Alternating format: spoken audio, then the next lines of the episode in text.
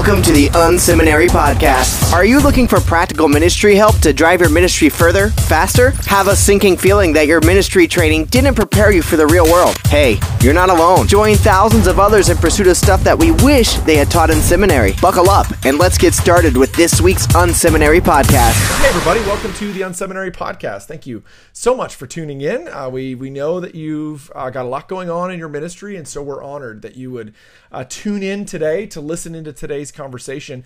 Excited to have Brian Dennert with us from Faith Church. Uh, this is a fantastic church. Was founded in 1963 in South Holland, Illinois, uh, but then continued to grow and actually to the point today they, they moved back in, in 2002, um, and then today I think you have eight campuses if I if I can count right. Um, you've got eight locations, six in Indiana, one in Illinois, and one in the DR, which is incredibly great to go to when it's the third week of January. Uh, so, uh, Brian, welcome to the show. Thanks for uh, having me on. Yeah, so you're the executive pastor there, which is you're a part of the tribe. Love executive pastors. Thanks. Now, why don't you tell yes. us about your church? Give us a sense about faith. Tell us about the church and, and about your role there. Yeah, I mean, you gave a little bit of the of the story of Faith Church in terms of the growth and expansion, but one of the things that we really often tell in the Faith Church story is we're a U-turn church. Mm. Um, Bob, Bob Bouwer, our senior pastor, uh, speaks about that story a lot. That when he came a little over 25 years ago, the church was on the decline and saw if, if we don't change things, we're not going to exist basically right where we exist now. Mm. And so, and that time went to say, let's really reach, figure out what people are looking for in the community, and really started to realize people are often disconnected from God and the mm. church. Mm. Mm. So, word you hear us talk a lot about is connect and disconnected. Mm. Our mission is to reach the disconnected. Mm. And so, in that process, started to engage people in terms of worship and moving more contemporary worship at that point because very traditional church before that. Mm. Um, and then also having sermons that were, were connecting with people's uh, life. And that's been kind of the story. And as the church has grown, uh, that's been a, lot of what's been about. Uh, and we're a church trying to really live into relationships. Mm. Uh, we have a strong push right now to um, seeking to, to reach out one relationship at a time. Oh, so it's wow. not just people coming, mm-hmm. it's go, go out and every relationship you have is a place to bring that gospel that you run dis, the disconnected people wherever you might go. Hmm. So there's some some distinctives. I mean, we try to have a great kids ministry, great worship experience, mm-hmm. great Bible teaching, and to, to really be a, a, place where people can come and get connected from from all sorts of backgrounds. Hmm, interesting. That's really cool. Uh, tell me a bit about more about the connection stuff. That's interesting on the kind of one to one. You know, give us a flesh that out a little bit more. What is that looking like? You know, how are you? What are you encouraging people to do to connect beyond the walls? Yeah, and, and it's it's a work in progress, like anything in the church mm-hmm. world we've not yet got figured out. But realized at that point, a lot of people felt like our mission was to get people to come to the church, right? Uh, yes. Uh, and you know, to reach out, and that's part of it. We don't want to stop doing that. So we, when it's Easter, when it's Christmas, we do reach your neighbors, start praying for your neighbors. Even this past year, saying everyone write down the name of one person you're praying will come to Easter and invite them. Mm-hmm. Um, but trying to, to push more people into what are things outside the walls that you can do? So even our uh, our Dyer campus right now is trying to think through what's going on in the summertime, mm-hmm. and instead of us having a new event here, what's the community doing? How can we be a part of those events? Mm-hmm. And how can you view every relationship and just trying to use that language to, to push it to people's laps to say it's not just us, it's it's you wherever you might go. Mm. Um, so we're still working into that, but look at your neighborhoods, look at your workplaces of work. Those relationships are places you can bring the gospel. Hmm, very cool. Well, I know being executive pastor that uh, you are in and out of a lot of meetings. I'm sure that you spend a lot of time either, you know, in one-on-one or small group or even larger group, you know, meetings. I'd love to hear what that, you know, what you're learning on that front. What is the pattern and process that you you guys are employing? How how do your, you know, rhythms fit into all that? I'd love to hear more about that. Yeah, and that's definitely one of the things that they don't teach you in seminary. as I look back of how to think through running meetings, managing meetings. So that's been something I've been learning uh, here in the past year, especially as I, I, moved into this executive pastor role about a year ago. Mm-hmm. Um, and being a multi-site church with all these campuses only adds to the meetings mm-hmm. in the mm-hmm. sense of we have to have we want to get people together. And if you have no meetings, then people feel out of the loop. If you have lots of meetings, people feel worn down. So you kind of have a pendulum swinging. Mm-hmm. Uh, but some of the things I've learned this past year is to, to really make it clear every meeting what the purpose of that meeting has been. Mm-hmm. Um, so often, and maybe people have heard this before, but I didn't hear it in seminary, definitely. Um, purpose of a meeting might be information, just simply mm-hmm. saying the goal of this meeting is just to pass along information. Mm-hmm. So everyone knows this meeting is about information. Right. So we're not going to make decisions. We're not going to collaborate. We're not getting feedback. Mm-hmm. We're just letting you know what's going on. Or a meeting might be a collaboration of, hey, we have this idea. So we've been doing some adjustments technology wise in mm-hmm. terms of what we use technology. Hey, we're thinking about this. Uh, we want to get feedback so we don't we don't make mistakes before we make this change. Who should we talk to? And but it's mm. collaboration. But even in those meetings, the decision is being made by our technology director. It's his decision to make, but he's getting feedback, collaboration, and brainstorming or is this a meeting about making a decision mm. um, in terms of hey we are going to make this decision or that decision mm-hmm. and so i'm trying to bring that template into every meeting that we have hmm. um, so we have an elder meeting okay this section of the meeting is going to be about information mm-hmm. this section of the meeting is about collaboration these are the things we must make decisions on mm-hmm. and that way it's clear in that process or saying hey we're going to talk about this but this is in the collaboration brainstorming phase mm-hmm. so i can make a vote we're just mm-hmm. talking about this. We'll vote next time. We'll put it on the decision making agenda. Hmm. Um, so that's been been helpful in like large group meetings. Um, but even in one on one meetings, what I've been doing is trying to, to go and say, okay, this meeting, our, we're trying to solve this issue. We're going to talk about this. That way, a couple times, oh, I thought we were going to talk about this. I thought we were going to talk about this. Right. Okay. Right. That way we don't walk out saying that meeting was useless. Mm-hmm. And if you say we don't want to talk about this meeting, well, then maybe we cancel that meeting. Right. Um, to make sure it's on the same page. So those yeah. are some things we've been been thinking about, and then even thinking more deeply after meetings of do we have the right people in the room? Right. we have lots of teams, okay, do we have the right people? And maybe we readjust teams and, and reassemble things. But um, and and lately, we've been saying, does the senior pastor need to be in every one of these meetings? Right. Does, the, does the executive pastor, or if we have someone else that can then report, tell us what's going on, loop us in, send us the minutes. We don't have to be in every meeting. But I think that the push can be for a senior pastor or for an executive pastor to be at every single meeting, mm-hmm. and that's exhausting. I was looking at my schedule. I had about 40 hours a month in just standing meetings. Right. That, that's a whole week of work. Yeah. yeah, it's too many. Um, well, why don't you pull apart how how that how your kind of um, meeting rhythms are going within your multi sites? So how are you keeping? You flagged that earlier. A lot of people who listening in are, are leading multi sites, and they're all struggling with uh, this. You know, who's calling the meetings, who's um, you know who's kind of setting the agenda, who's driving decisions, all of that. Can you help us kind of think through some of those issues from your perspective? Yeah, I mean, so um, kind of some of the structures we have is, is once a week we have a campus pastors meeting for about an hour and a half. Mm-hmm. An hour of that is discussion on issues, and we kind of have the our multi-site director help set the agenda. People give him the different ideas um, for that. So it's also a collaborative meeting in the mm-hmm. sense of if there's something you want to talk about, he's the one it, it funnels through, and that way there's a regular every week face-to-face campus pastors mm-hmm. are, are in, in the loop. And then about the last half hour of that meeting is actually when we do sermon collaboration. Mm. Uh, we have a model where, where each campus pastor is preaching, okay. but someone has an outline and gets feedback, so we're able to, to get feedback for each other. Uh, about every other week, we have what we call our central leadership team. Um, other places might call it global or call mm. it you know direction mm. or whatnot. Um, but that's kind of the key ministry leaders of all the various ministries get together for hour, hour and a half what are things we all need to weigh in on? Um, but trying to do is say, is this affect everyone or is this affect mm. one campus? Mm-hmm. Um, one of our campuses, our Dyer campus, is the largest, is the mm-hmm. first. So sometimes people get confused. This issue, no, that's really just about Dyer. Let's not talk mm-hmm. about affecting everyone. Right. Um, but even lately, we've been saying, is this what's the what's the purpose of that that meeting? Is it to share information? Is it to collaborate? Is it to, mm-hmm. to, to fine tune things?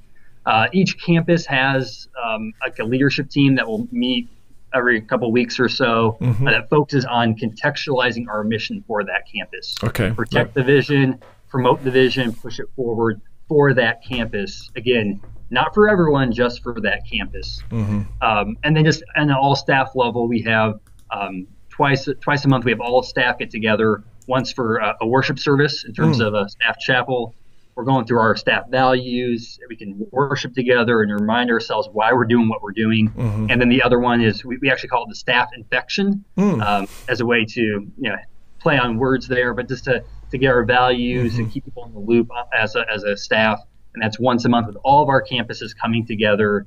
Um, so that can be a large meeting. Uh, just trying to promote relationships so we see each other, mm-hmm. so we're not we're not disconnected. We can be connected, um, and those are our fun meetings that we have. Um, and there's you know tons of other meetings. Our campus kids directors get together once a month. Our campus mm. worship leaders twice a month. Okay, I'm just trying to, to have that level. Um, and then we have, you know, quarterly all the elders from the campuses get together. I mean, there's mm-hmm. there's other meetings going on, but those mm-hmm. are the, the, primary ones. Um, back to the campus pastor piece for a second. That's first of all, that's super helpful. That gives a really good insider, um, you know, view on how that's all working together. Um, so your campus pastors, they're all doing teaching. At, are they following what's happening at Dyer? Like, is it kind of is it kind of team teaching in that sense? Yeah. So the the way it works primarily is, um, you know, we set a preaching calendar for the for the year. Mm-hmm. Uh, you know, we're, we're working six, nine, 12 months in advance, and then we assign different series to different campus pastors and staff. Say, hey, we want to do a four week series on community. Mm-hmm. So we'll assign a campus pastor and worship leader. They go and kind of figure out what text, what the bottom line is. Mm-hmm. That they run it through kind of a central planning team that.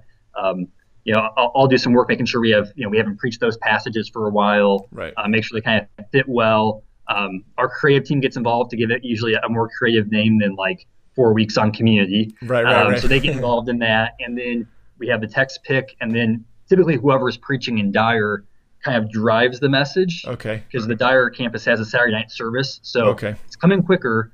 On Wednesday, they bring that outline. Say, this is if I was preaching today, this is what I would do Oh, and then we get okay. feedback, pass it along, and um, we typically follow the, the, same basic outline, but we all make it our own. Okay. Um, so you, if you go to different campuses, you'll hear the same passage, same bottom line, mm-hmm. but it might be arrived at and also you know driven home a little differently mm-hmm. based on the personality of the preacher. Okay. Uh, and then about once every six weeks, we have a video message to all the campuses to keep us kind of aligned and on the same uh, page. Okay. And would that typically be Bob would be doing that?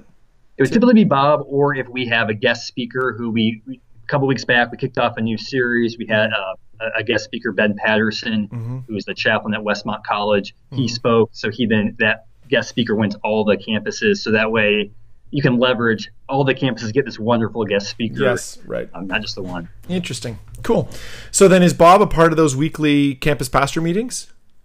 typically he, he has been. We're still yeah. adjusting what the schedules look like. Yes. He doesn't run those meetings. Someone right. else, he's um, just a part multi-site director, uh, runs it, and he's he's in the loop. Sometimes he might come just for a portion of it, right. depending on schedule. Right. Uh, but he's usually in the room too. Cool.